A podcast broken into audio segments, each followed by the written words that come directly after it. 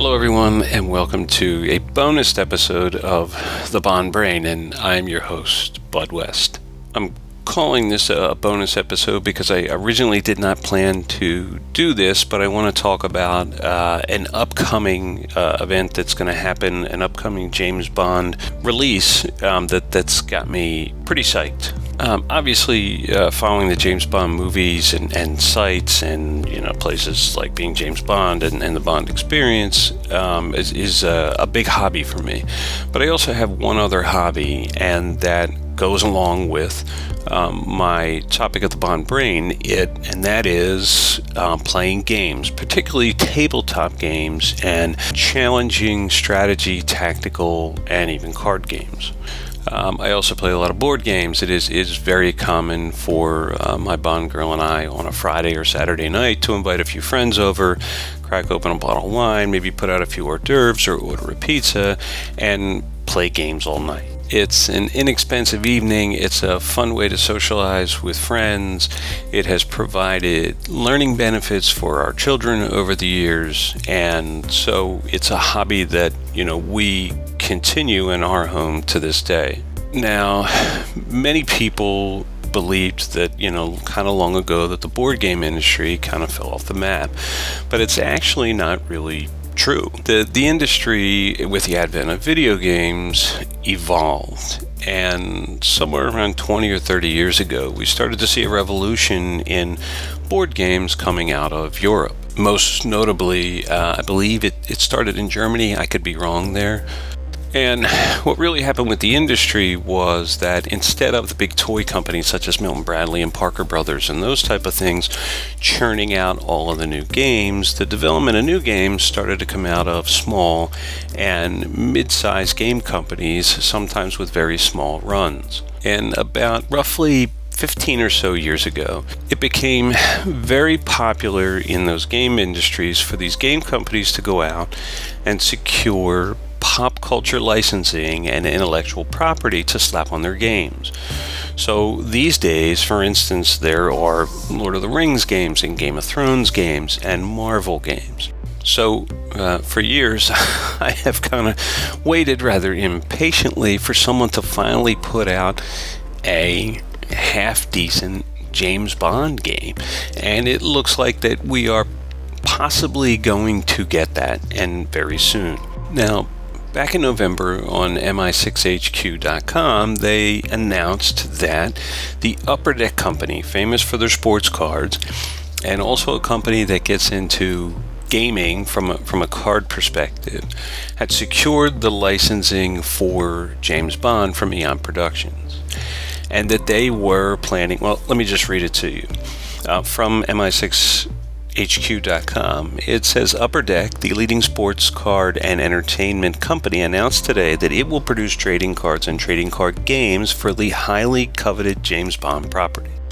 Now, Upper Deck in general, in my experience, puts out some very high quality stuff from their sports cards. I own some of those to some of their games. And since they're a card company, all of their games are card oriented. Several years ago, they created two game systems.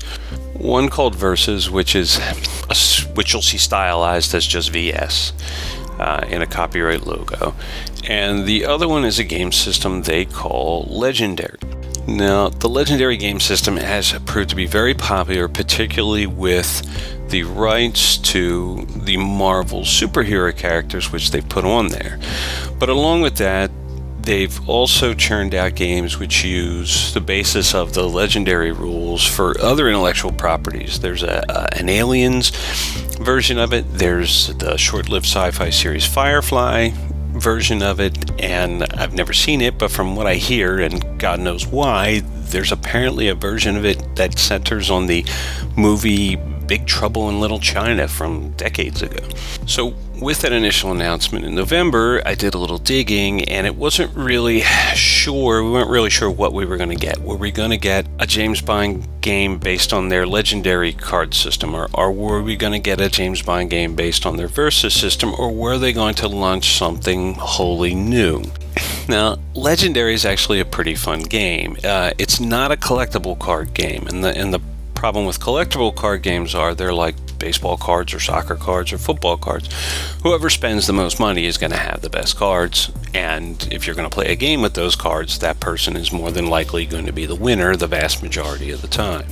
But Legendary is built a little differently.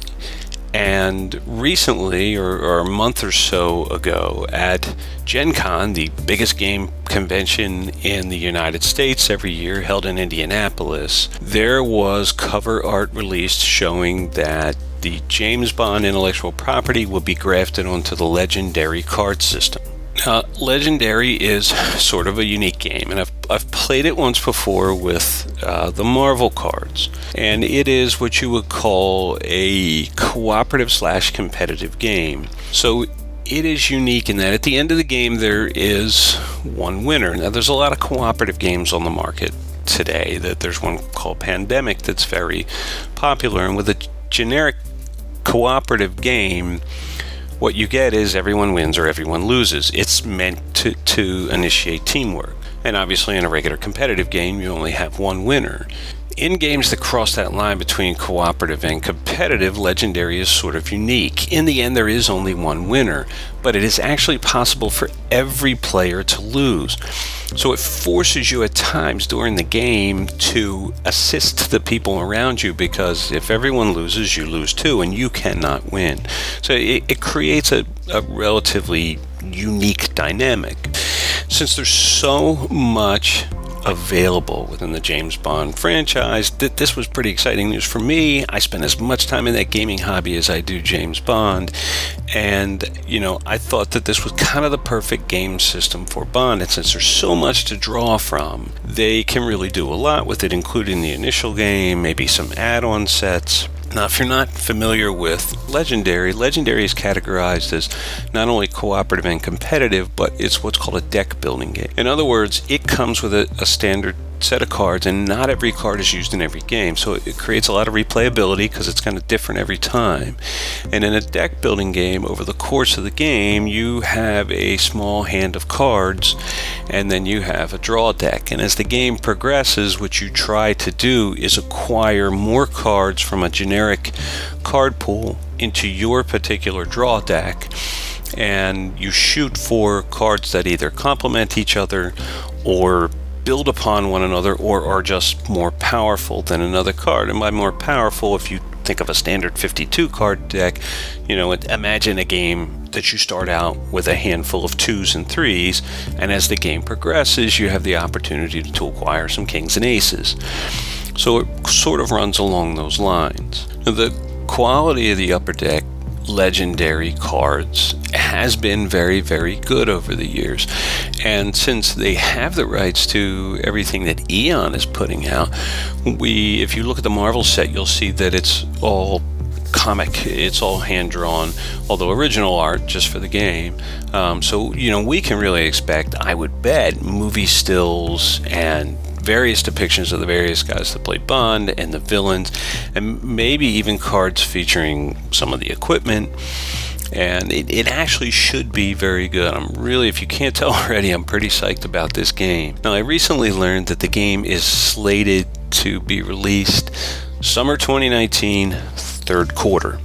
So the beginning of that third quarter is less than a month away. So I, I have my fingers crossed that, that it's going to pop up in July. Uh, we could be, you know, July, August, September. We're, we're into quarter three here, but um, something I'm really kind of psyched to see released.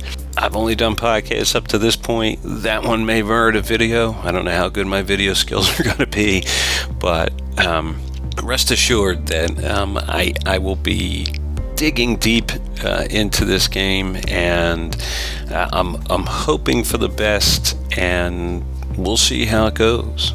This has been Bud West, a 52 year old man way too excited over a board game uh, at, with the Bond Brain, and the Bond Brain will return.